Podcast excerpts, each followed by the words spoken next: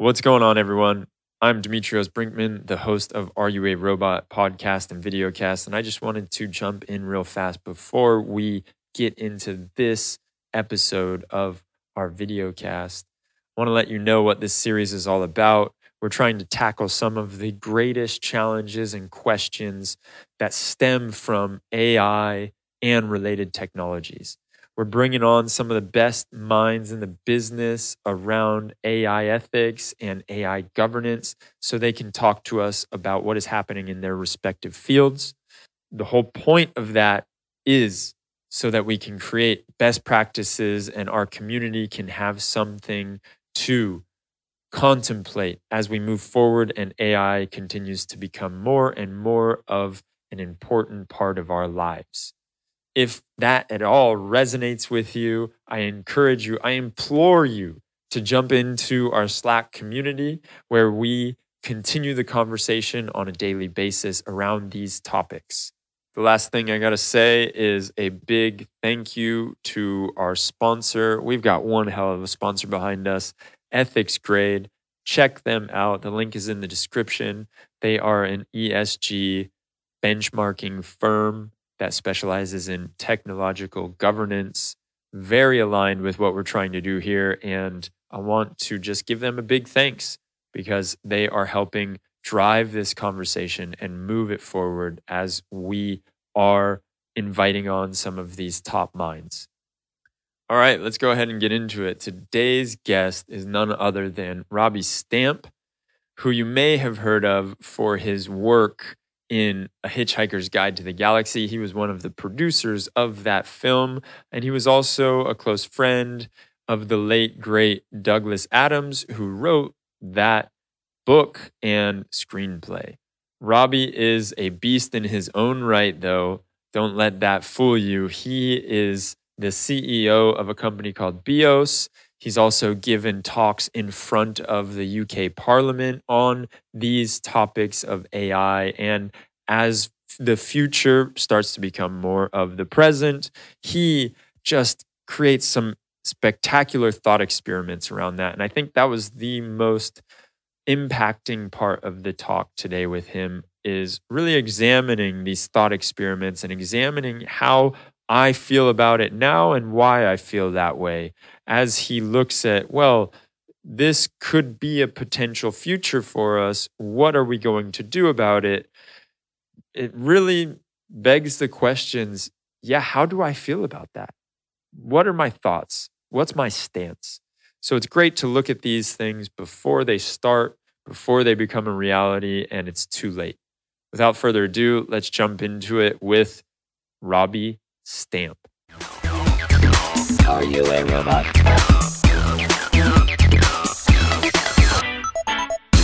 I am thrilled and honored to be talking to you, Robbie. I know you do a lot around AI and ethics and governance. I want to just give you a quick intro and then let you talk a little bit more about what you're doing. Um, for all those that don't know who Robbie is, he has a company. It's Bioss and they are doing incredible things in the corporate governance um, space. We also, I want to mention also that Robbie is has been in front of Parliament to talk about this ethics and the whole idea of um, where we're going as a society, I think, and the abilities and the responsibilities that we have and that the corporate businesses have as we move forward. When we spoke before, it was obvious to me that you're a deep thinker on all things that are future. But what really amazed me was how you brought the past and our human conditions and our human kind of mythology into what you see us moving towards as we go forwards. But before we get into any of that, maybe Robbie, can you just give us a bit of background on what you're doing right now and uh, how it relates to the data ethics and AI governance space? I shall try. Well, thank you very much, Lee Demetrios, and, and thank you for the kind introduction, and, and thank you very much for having me. It's uh, it's really fun to be here, and it's kind of like we're doing this. Um, sort of feels like back at school, early September, yeah. and it feels like the new term has begun. um, so goodness, where, where where to start? I mean, I suppose that that if I start with the BIOSS piece, BIOSS International, um, it's a network uh, consultancy. Uh, we've got partners all over the world. Uh, it was uh, my mother was very very instrumental in its creation and formation and development. Uh, my mother, incidentally, still works full time. Um, I know people might look at me and think, "My God, how? What kind of a man are you? You keeping your mother at work?" But I would just hasten to say, um, uh, she was only twenty when I was born, and uh, I'm coming up to being sixty shortly at the end of this month. So she's a, a very, very fit and healthy woman in her in her eighties, and she is a remarkable woman whose life's work, I suppose, has been thinking about the nature of human judgment and decision making in complex environments. How as embodied human selves and the teams, the organizations, the institutions, the societies we work in, how do we as individuals and collectively respond, act in, be with complexity and uncertainty? Mm. And I think that that that that that deep fascination with what is the nature of human judgment in the face of uncertainty would probably be one of the the core themes um, that sits at the heart of BIOSS as we help organizations to think about the conditions they create for wise judgment and decision making in the organization or not. Uh, and obviously, particularly now, as everybody uh, is thinking about complexity and uncertainty, what that means and feels like and it's that space about thinking about human judgment and decision making that has led me to exploring what that means for our relationship with AI and with data. Mm. What happens when you drop artificial intelligence systems into the complex adaptive systems we already have, we already subsist in? Yes. So, one thing that really I enjoyed the last time we spoke is your notion of the shaman and how that works out when and then how you related it back to data and our data selves. Can you go into that a little bit and maybe we can recreate some of that magic we had? well, this is great. So bear with me. so, because it's going to sound a slightly abstruse place to start. Um, when one thinks about other ways of seeing and being in the world, older ways of seeing and thinking about being in the world, indigenous knowledge and wisdom. Um, one of the oldest tropes in shamanic storytelling is the idea that a shaman becomes powerful when they have in the spirit world been ritually dismembered. Mm and they are then put back together again. And in the new wholeness, they become a very powerful shaman. So um, you can go back and look at the the one of the oldest myth cycles in the world, which is an Egyptian uh, myth cycle, the Osiris Isis Set myth cycle, performed in mystery plays in Thebes in 3000 BC.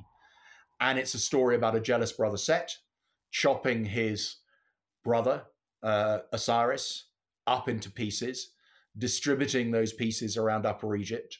Here, Osiris's wife consort, Isis, finding them, all of them, except one rather important piece for a man, which she didn't find. Um, re, Osiris is re- reassembled and becomes this very powerful god of the underworld, the chthonic god. Now, you can spool forward through any number of, of, of stories, but let's go to Harry Potter. Hmm. Harry Potter is a story about a light and a dark shaman duking it out over the dismembered elements of, of, of, of Voldemort. You know, can Voldemort reassemble himself before Harry Potter, the light shaman, is, and can he stop him before he becomes unstoppable because he's reassembled himself? So these story tropes are very, very ancient. So just have that in mind, mm-hmm. that idea of shamanic dismemberment. This is a big jump. So a few weeks ago, I was asked by my bank to be in touch with them because they wanted to use two-factor authentication on my card. Good idea. So I call them, and I'm through security remarkably fast. Uh, kind of like what's your date of birth and what's your address. And I, you know, as you're used now to having, you know, to remember the eighth, the fifth word of the, you know, the the string of letters and who was your first pet and teacher and what teacher did they did they like tea or coffee and what an endless series of questions. Totally. Um, I remarked this was very quick, and they said, "Yes, no, we recognise your voice, sir." So I'm going to put informed consent to one side, though we might want to come back to it because it's an interesting question. That those messages we've all listened to in these contexts of this call may be recorded for training purposes. I'm not sure I'd ever thought that was going to mean this call may be used to train an artificial intelligence to yeah. recognize your voice. But let's put informed consent to one side for a second.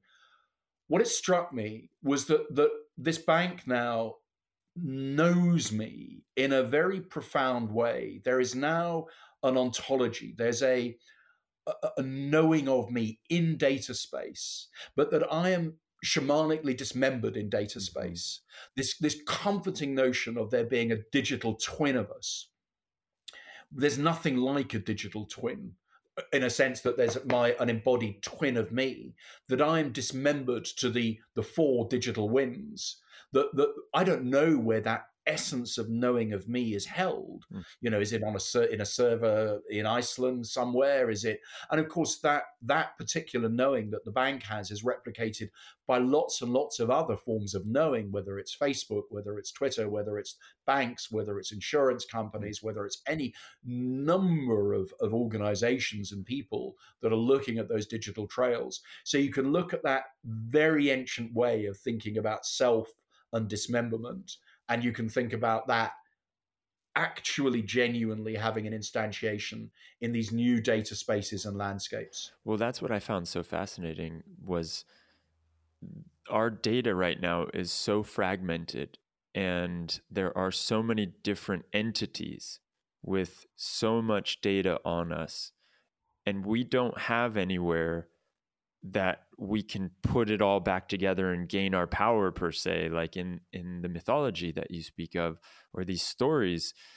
It's like where can we go for this one centralized place that we say all right i want to know all of the data that everyone has on me and what they're doing with it because that's another important part of it right? Like like you mentioned hey is this call going to be recorded to train a voice recognition software so that it makes my life easier when I'm trying to check for fraud on my bank account?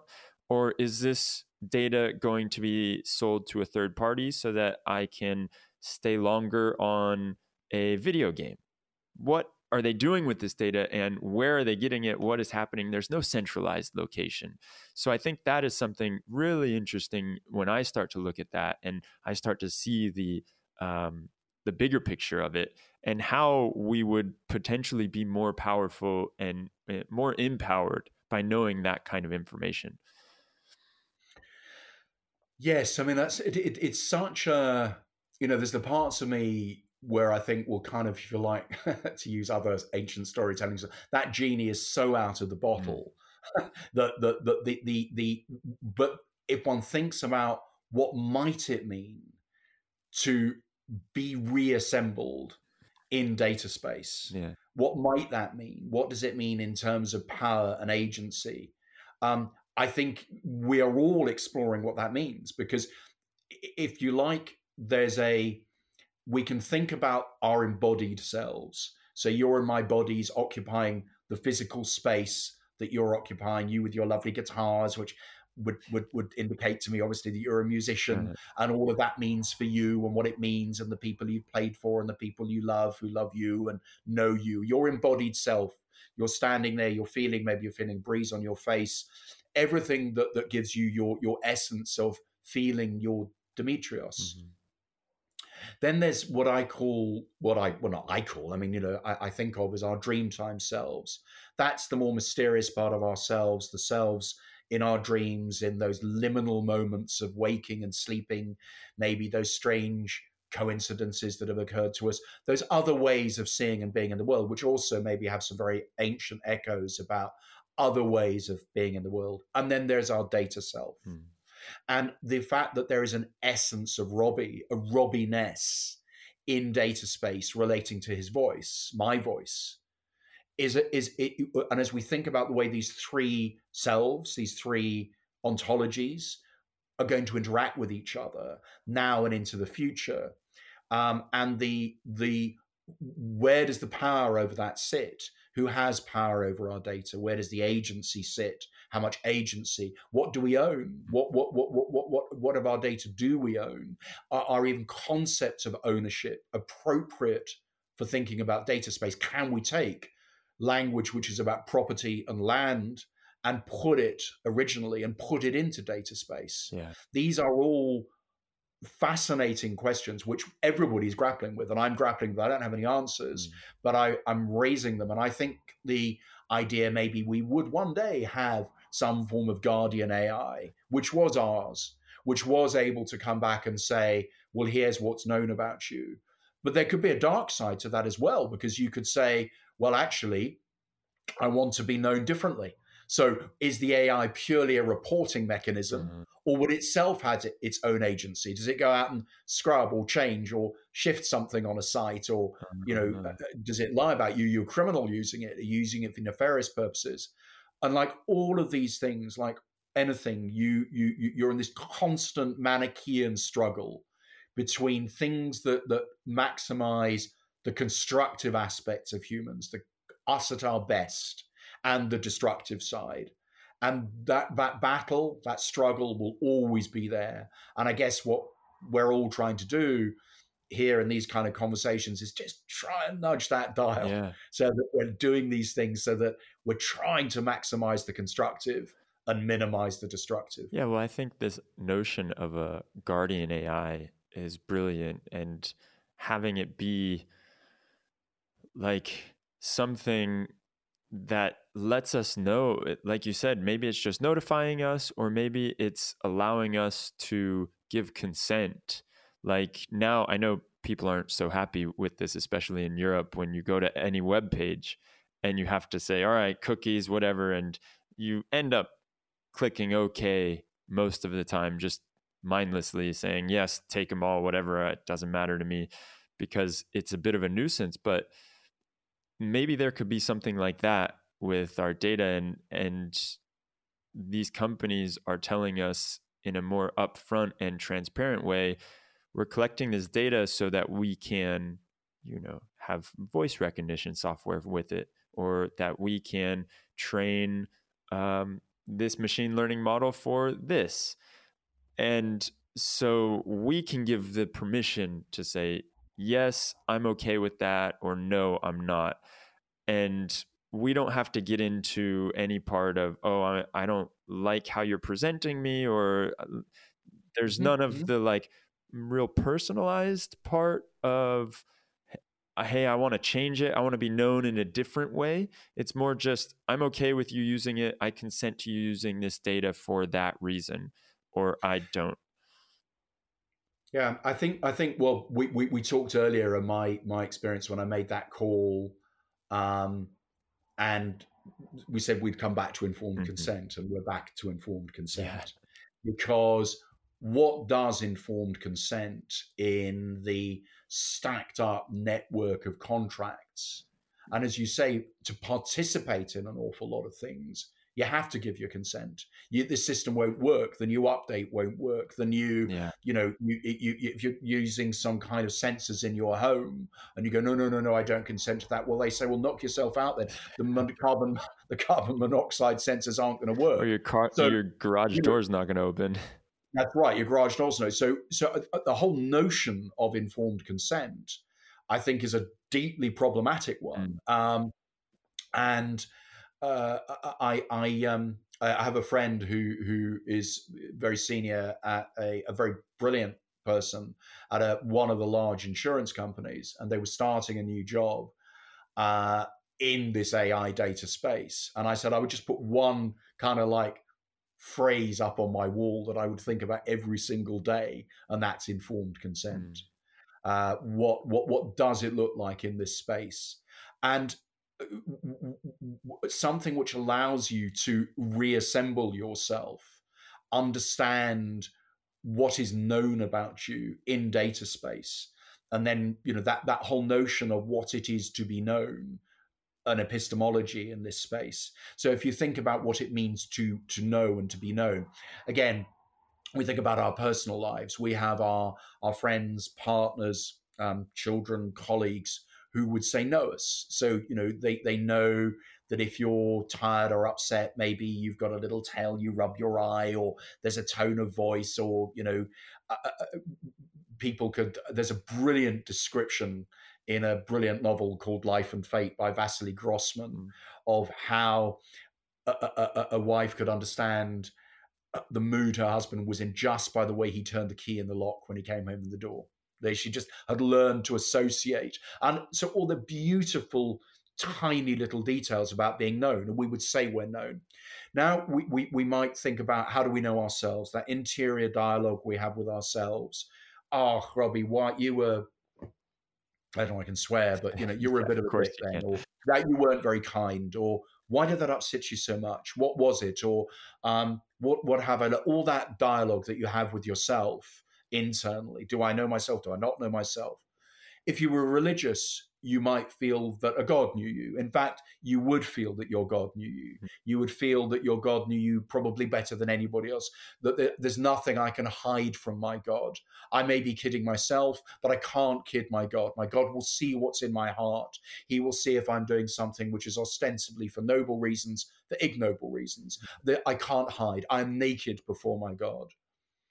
And now we have these new forms of episteme, these new forms, these ways in which we are known out there in data space and this confluence between navigating that embodiment, our interior dialogue, our social relationships in our families, with ourselves, uh, in our organizations, at state level.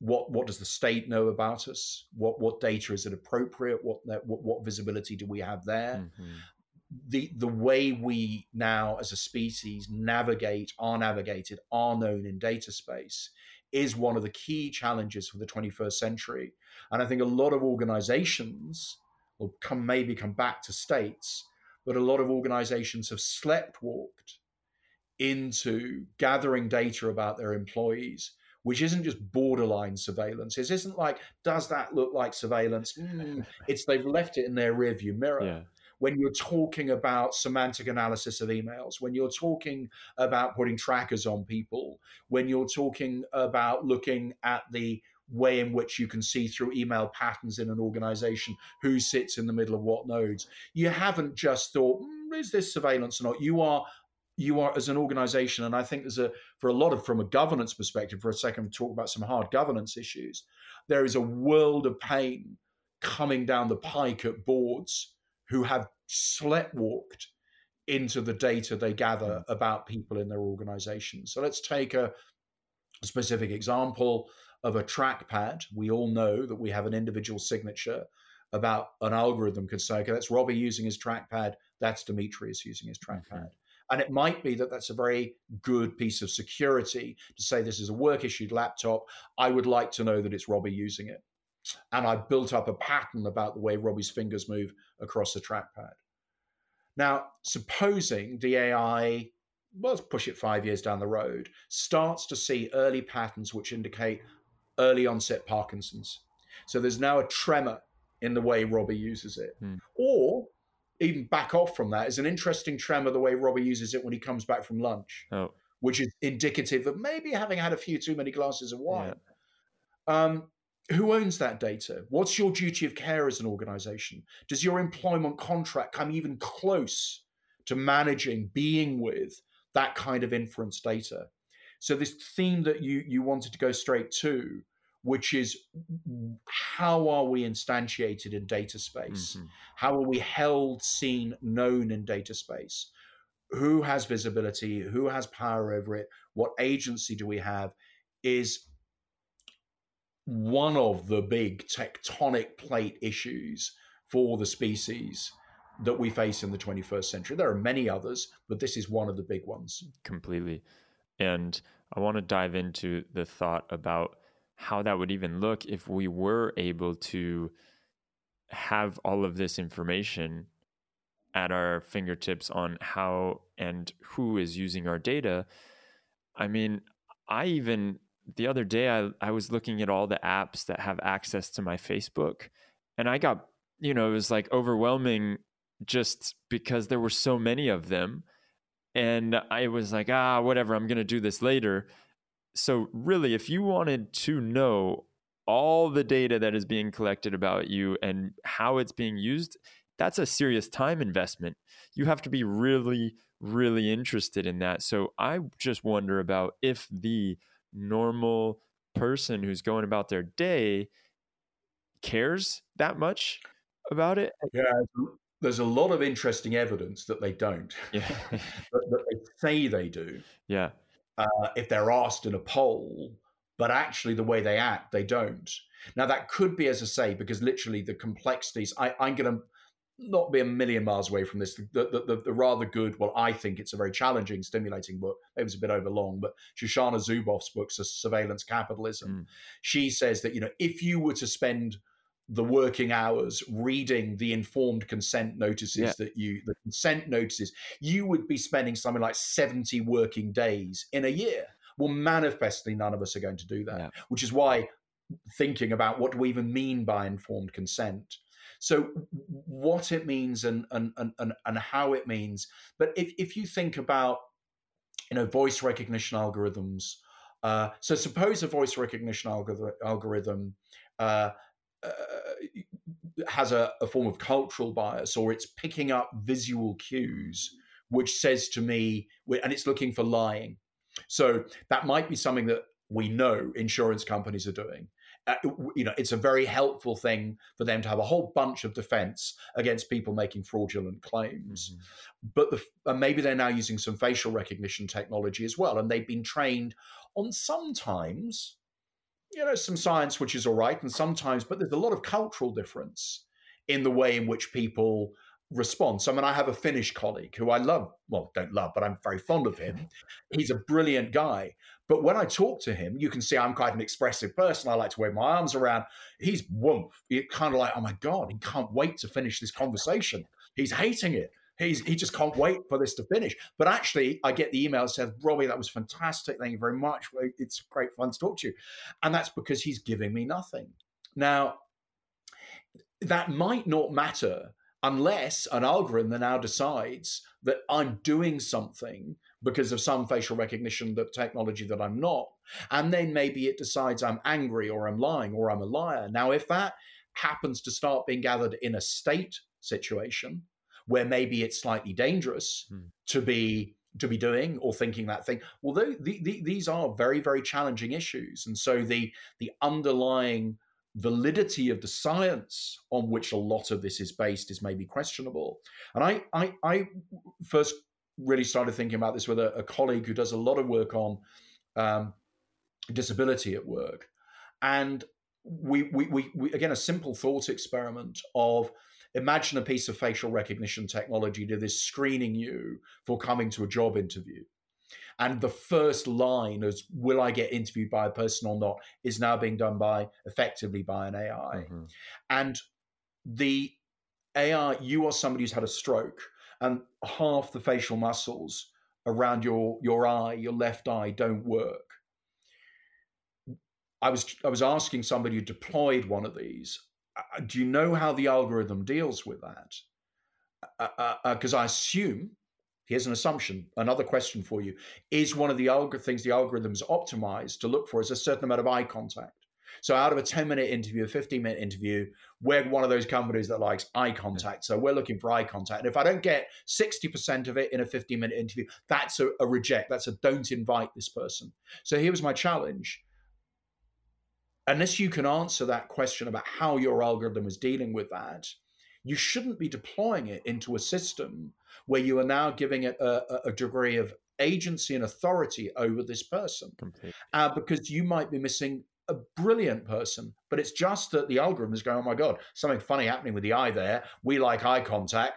We're not having this person. Mm-hmm. So there are some real dangers into how we are known, back to the, the heavier duty foundational thinking about what it means to know and be known. And I think some of the engineering magical thinking. And of course, a lot of Silicon Valley engineers would hate me to be accusing them of magical thinking because they're engineers and you you can know about things. Data will tell you things. But there's an awful lot of fuzziness around these issues, which leave the space for the critical issues around human judgment and decision Completely. making. So, along those lines, I think I sent you over an email about this new um, piece of technology that was released. I can't remember the exact name of it, but it is something that Amazon Halo. is releasing right now. Halo. What was it? Halo. Exactly. So it's going to be the idea is that it's going to be like your health tracker and it can detect things that, you know, early what we've been talking about. It can detect early onsets of certain kinds of diseases. It will also to detect all of your uh, your blood pressure, your pulse, and I saw that it said it may even be able to detect the tone of your voice and how you're if you're angry or if you're not, uh, and all of this kind of stems back to the idea of okay, I guess if you're buying one of those, that's just consent in itself. You're saying, yeah, I uh, whatever, Amazon, I trust you with all this data. I prefer the benefit of having something like this than uh, and you can do whatever you want with the data. But maybe it shouldn't be that like wild wild west where Amazon just gets free range, they collect all this data. And then the other thing that I wanted to mention was is there some data that should be mandatory to fork over? Like in this instance of health data, if by collecting it, we can better fight against some of these major, um, for example, a pandemic or uh, other problems that we're having, like cancer. If me giving my health data is going to help that, then shouldn't I be obliged to do that in an anonymous way? You don't need to know that it's me, so there's no third party involved, like insurance going up because they see, oh, this person has whatever it is, an early onset of Parkinson's or or whatever. But if you see that this health data is going to help the greater good, should we be obliged to give that data to um, respective parties? Okay. Well, there are two two questions. Let me try and link them together there, and I'll link them together with with, with in a way uh, uh, the the second question, and then we can work back to the to the the um, the thing about um, individualized. Yeah, I just got to let so you know I'm notorious for asking many questions at once. So do it all the time. I, I, I, speak in so many clauses and sub clauses. It's a besetting sin. I should be old enough now not to do it anymore, but I just do it. Um, the concept of data citizenship is a really is a really important one. That you know, with with rights come obligations as well. So you know, I, I would want to absolutely say that you know I I'm very clear. What I'm not saying, which I'm not saying that this is all bad stuff Hmm. by any means. There's an enormous amount, like everything, destructive, constructive. There's there's nothing in life that isn't like that. You can be constructive, you can be destructive. So the notion of data citizenship. I mean, I had cancer several years ago, uh, and I would be genuinely, as a, if you're like, living in the UK where we have an NHS. I contribute to it through my taxes. But yes, data about you know middle-aged men or anybody getting kidney cancer about my health, which might contribute to better treatment, better prevention. Bring it on. I would say that as my the fetishization as well of individual data and individual rights mm. is equally a dangerous ultra libertarian position to get to. Uh, and so I do think that we we mustn't forget what it means to be a citizen, what it means to be a colleague, what it means to be in a society. So uh, the sometimes what I feel is the fetishization of individual rights or individual data. I think we need to guard against too. So I think there is indeed a concept of data citizenship which is not inappropriate to explore. Working backwards to the the data, I actually thought that you know what what Amazon were proposing in terms of data and your capacity to rescind data, what they do. You know, you, th- th- certainly they had. It wasn't just a release that that you sent me, which was all about you know here are all the benefits. There was a I thought a fairly decent clause about about privacy and about where the data sits and whether you own it now, whether you trust that, whether what happens in reality. We'll wait and see. But clearly they'd thought about it. And again, you know, as somebody, you know, my age, I think a lot about health. And and there's there could be a lot of benefits to me, that quantified self of knowing better, how I'm doing, where I might actually, if I did have a little bit of early warning about something, that would be a great thing because you know I would like to climb more mountains, yeah. swim. I, am a big swimmer. I like long distance swimming. I'd like to do more big swims. I'd like to write poems. There's lots of things I still want to do in my life, and actually to be able to do that with the amount of health and take some responsibility for that, and be given more data and back to a, if you like, an epistemological sense, more data understanding, more knowing. And that's why so much of this does come back to, you know, the things that have fascinated humans forever. What does it mean to know? Yeah. What does it mean to be known? Who knows what? What power does knowledge give? Like, so, you know, you go back to ancient thoughts about my secret name. If somebody knows my secret name, they'll have power over me. Uh. And uh, let, I'm going to do a little bit of a leg, if you'll forgive me, to I'll go with a thought experiment you and I did the other day yeah. about empathy. Yeah. Um, would that be all right if we did that that empathy thought experiment? Because it's quite an interesting thought about robots, if you like, mm-hmm. or androids. And I think it's very relevant to drawing together some strands that we've just been talking about. So here's the thought experiment.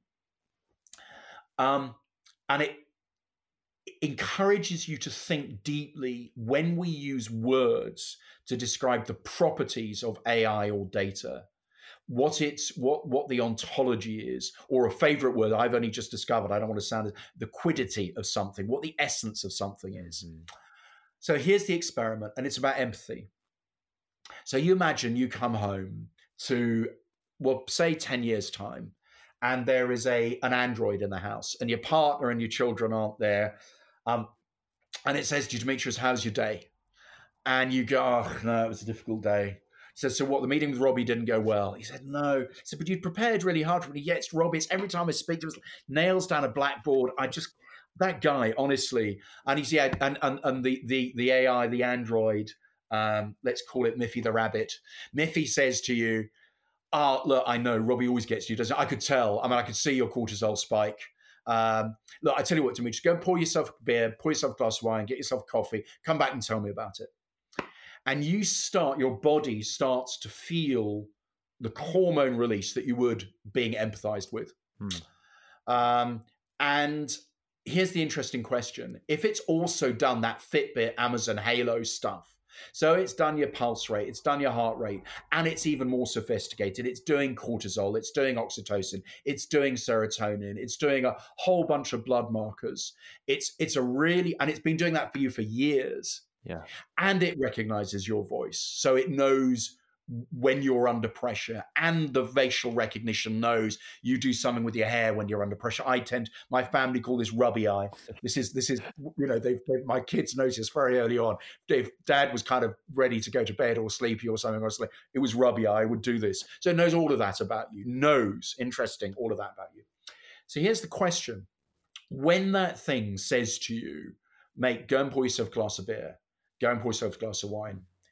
Are you being empathized with? Is it being empathetic? And does the distinction matter? And that's a fascinating set of questions to unpick because it now, in a way, knows you in a way which you, if I was to ask you right now, give me a rundown you might have a sense of your heart rate because there are people who do have that interoception, I think it's called. They have a very high interoceptive sense, mm. but they wouldn't be able to tell me what their current cortisol, testosterone, estrogen levels were in their blood. This thing could. And it may have been doing it for you, maybe since, you know, for future humans, since you were born it's been tracking that. So there's a deep new data epistemology at work.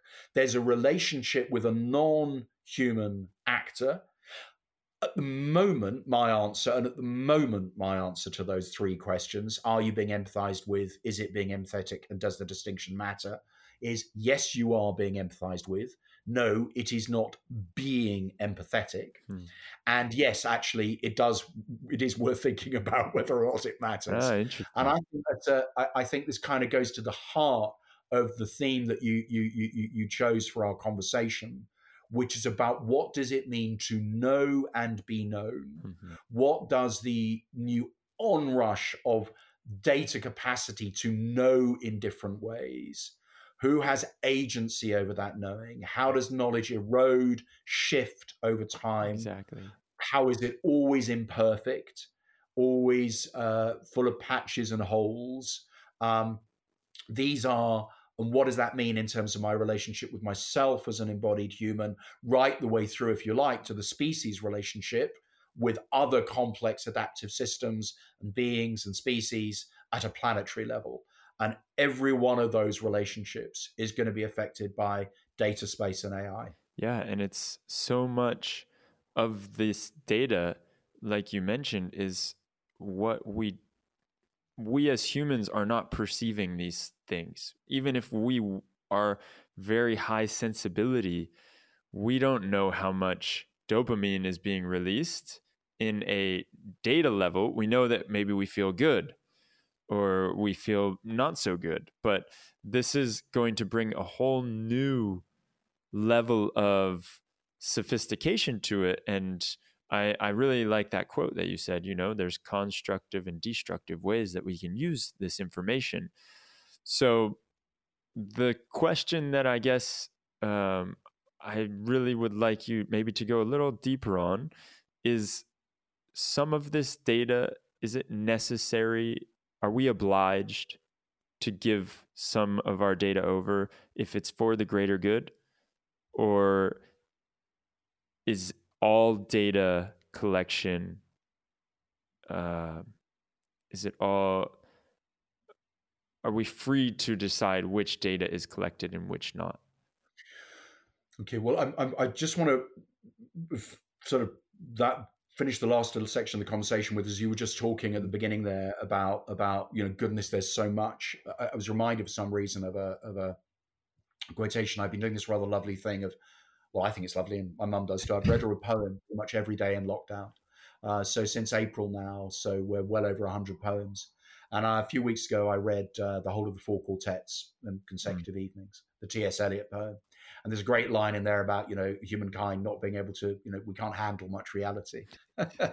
and and I think that that staring into the face of all of this complexity and all of this data, you're quite right. Overwhelming, powerful. What are we going to do with it? Mm. How are we going to manage it?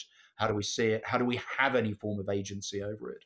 Uh, and those challenges, there in a way, there will be much madness and difficulty. And this is some of this will be very frightening, and some of it will be wonderful, and it'll show us new vistas and new relationalities, and understand the way in which things are connected in ways that maybe we don't see at the moment. Um, so uh, back to sh- is there some data that we should? Yes, I actually do think that the concept of data citizenship is an important one in the same way that you know i'm if i'm a citizen i have rights but i have obligations and i think that in this new data space exploring what that means but then you are straight into how trustworthy exactly. are the institutions the holders of that information if somebody some algorithm has decided somewhere along the line because of some kind of the way it was designed doesn't understand something culturally about the background that has decided this person has liar somewhere on his his data record a data self. There's there's there's somewhere there's a lying thing. Well do i see it? Do i know it? Can i rescind it? Can i go no no no no no no no you know i got it wrong. I wasn't you know i didn't set out to say i'd had an accident or you know i was uh, you know, I, I, wasn't, I didn't, I, have got some things wrong. Yeah. And maybe you detected some stress in my voice because I was stressed because I just had a row because I was frightened about something because I was about to go off to a doctor's appointment, which I was very anxious about. And I was making a call to my insurance company before the doctor's appointment. And I wasn't, well, I wasn't anxious about the insurance call. I was anxious about the test results that I was going to go and have for my doctor. And it wasn't reading any of that context. Mm-hmm. And you can see we could fall into those very dark dystopian spaces where, let's face it, states don't have a great track record when you fall foul, the whole, you know, Kafka monolithic nature of states when you fall foul, when you become one of those frightening edge cases where somebody has decided you are a something and you can't get control over it anymore. So th- this this space is a very complex nested one, but do we need to answer your, you know, again, this underlying theme, to do a lot more work to address these questions, to think about what forms of agency we can give, you would like, you might like, if you chose to.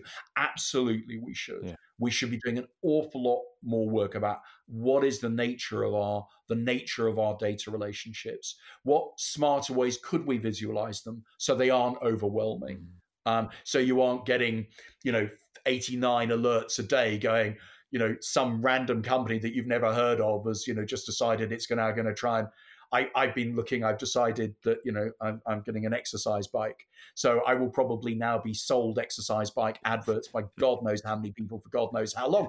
And I would I would like some way of going turn off the exercise bikes already. I've one. made my choice. Yeah, exactly. I've done. Thank you very much. I made my choice. I don't just that exercise bike ads whatever systems are looking at going middle-aged guy with a couple of pounds to lose, looking for exercise bike. Um, I'm done. I've made my choice, and I'm now going to be good, and I'm going to start using it.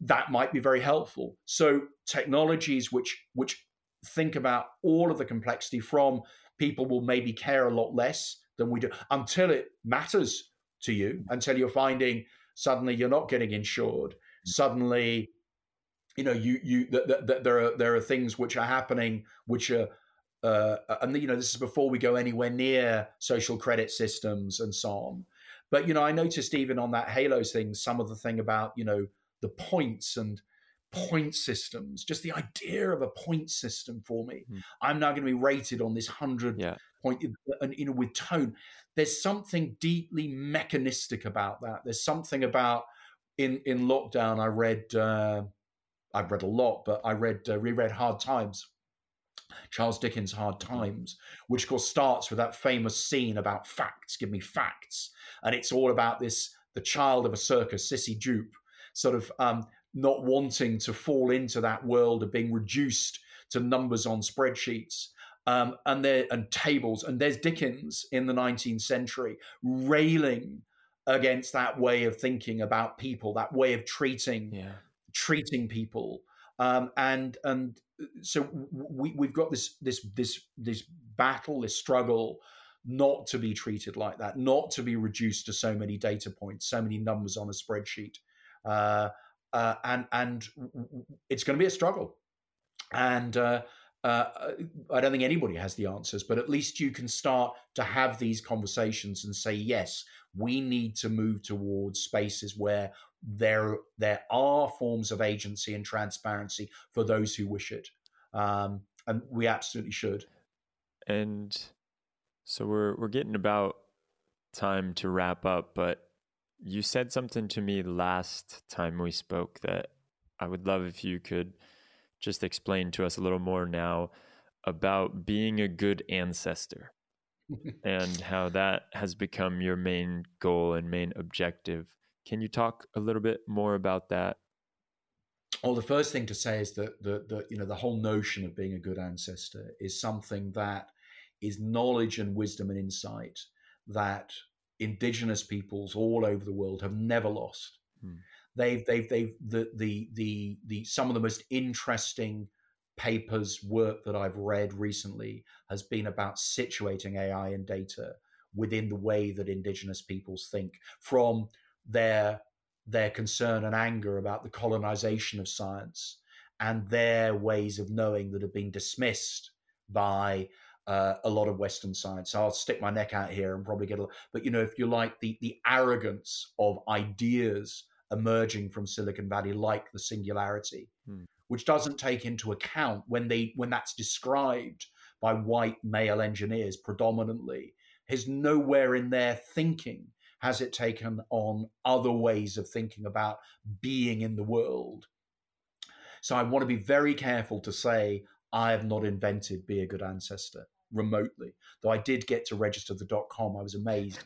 I was able to register the the be a good ancestor.com during lockdown, and I'm still working out what's the generous thing to do with it. It seems to me there is, if you like, a big struggle going on in the world. There are many, but here's one way of describing one, which is in the face of all of the complexity that the species currently faces we've got, if you like, a return to a very, very old way of thinking, which you could summarize by build a wall and blame other people and go back to some kind of mythical golden age when everything was okay. So, and as a response to that complexity, you, you build the wall, you blame other people, enemies within, enemies without, creates a degree of coherence, you hope, in your society.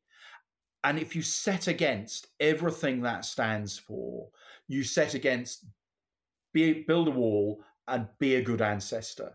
And be a good ancestor is about I would like to be somebody who sweeps outside my front door, right the way through to I would like to be somebody who's thinking about the nature of global multilateral institutions. I think about long term thinking. What would it mean genuinely to make policy if we were thinking generation, generationally? Um, so all of that thinking unto seven generations. What would governments start doing? What would they stop doing? Which voices would they hear? Who would they consult? I I think governance. I, I've been thinking you can kind of boil it down. Always dangerous. To three three things. Once you've decided on a on a on a trajectory, but it's a permanent recursive loop. You ask, how's that working for us? Hmm. who do we mean by us in any given context? And critically, of whom, and maybe now what in terms of data, are we asking those first two questions?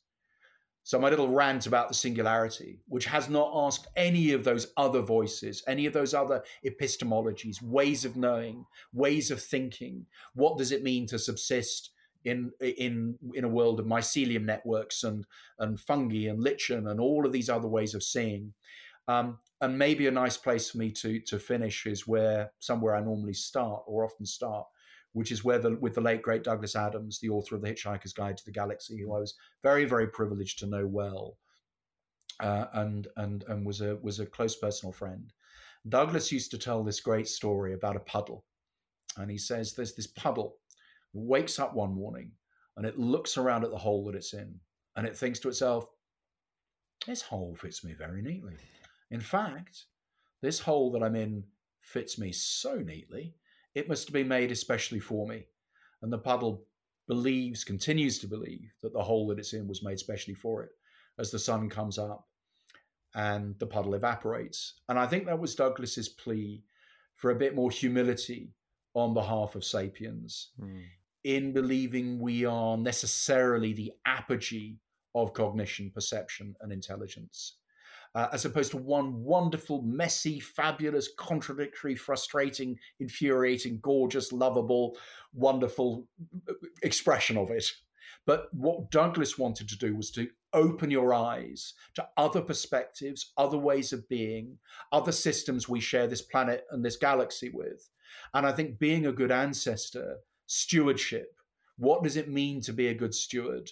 Um, is a is it, we can set that narrative, that simple narrative, build a wall, be a good ancestor.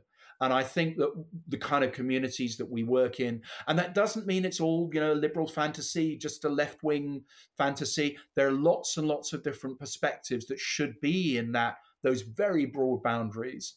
But I think it's a very powerful way of starting to think about cohering everybody who wants to start thinking differently about the nature of capitalism, about inclusivity, about Black Lives Matter, about the colonization of science.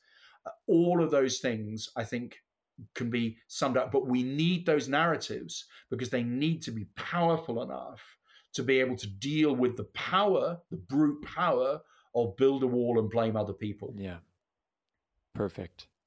Well, this has been wonderful, Robbie. I really appreciate you. Thank you very much. Thank you for listening and watching me wave my arms around. I'm very grateful. I love it. That's the best part. The arm waving is, uh, is incredible. it shows the passion that is there. And I could talk with you for many more hours as we have done before. This is just wonderful speaking about these things need to come to the forefront. This all of this that we're talking about it needs to be spoken about more. We need to as a collective society look at it and grapple with these ideas that don't necessarily have a clear cut answer to them. So i think it's very important for people like yourselves to be out there doing what you're doing and bringing this to the masses, we could say, and well, letting. Thank you for the opportunity to uh, to talk. It's been a great it's been a great pleasure and a real honor, and it's it's I, I, do care about these things. They they matter a great deal, and I just want to be I just want to make that tiny little contribution, yeah. just to try and nudge that dial towards the constructive. There it is, with, with an awareness of all the messiness and contradictions that are in myself too. So, last question: mm. Are you a robot? I hope not. No, no, I don't think so. I, I am somebody. probably says more information than either you or your listeners want. In the bath this morning, I was reading an essay about free will and about about about about determinism and free will. I am I am absolutely currently on the side that we have free will. Hmm. Uh, that that although the physical systems which have uh, probability, they are the enablers for choices that we do make. And I'm not somebody who believes we have no free will. Um, maybe a whole other podcast actually is about exploring more deeply what the ontology of AI and data and consciousness and intelligence might look like. But no, I think for now I'm I'm probably I'm I'm I'm happy to say I'm not a robot because I've I've I've walked under in you know uh, well I suppose the great um, Rutger Hauer speech in uh, Blade Runner um, but you know the all all the, the sensory making. So I'll tell you what. I if you've got two minutes, I'm going to read you something yes. that I I decided to keep a a diary of liminal the, the liminal thoughts that I have um, um, when I wake. Mm. And the other morning, this line of, of, of poetry came fully formed to me um, and it's very strange in the in, in the, the early hours. And it was this strange thing. After seeing the face of a horse with tattered cloth and bandages and strips of rough material, mm-hmm. I heard this phrase with a small cocoon length roaring and burning into the world.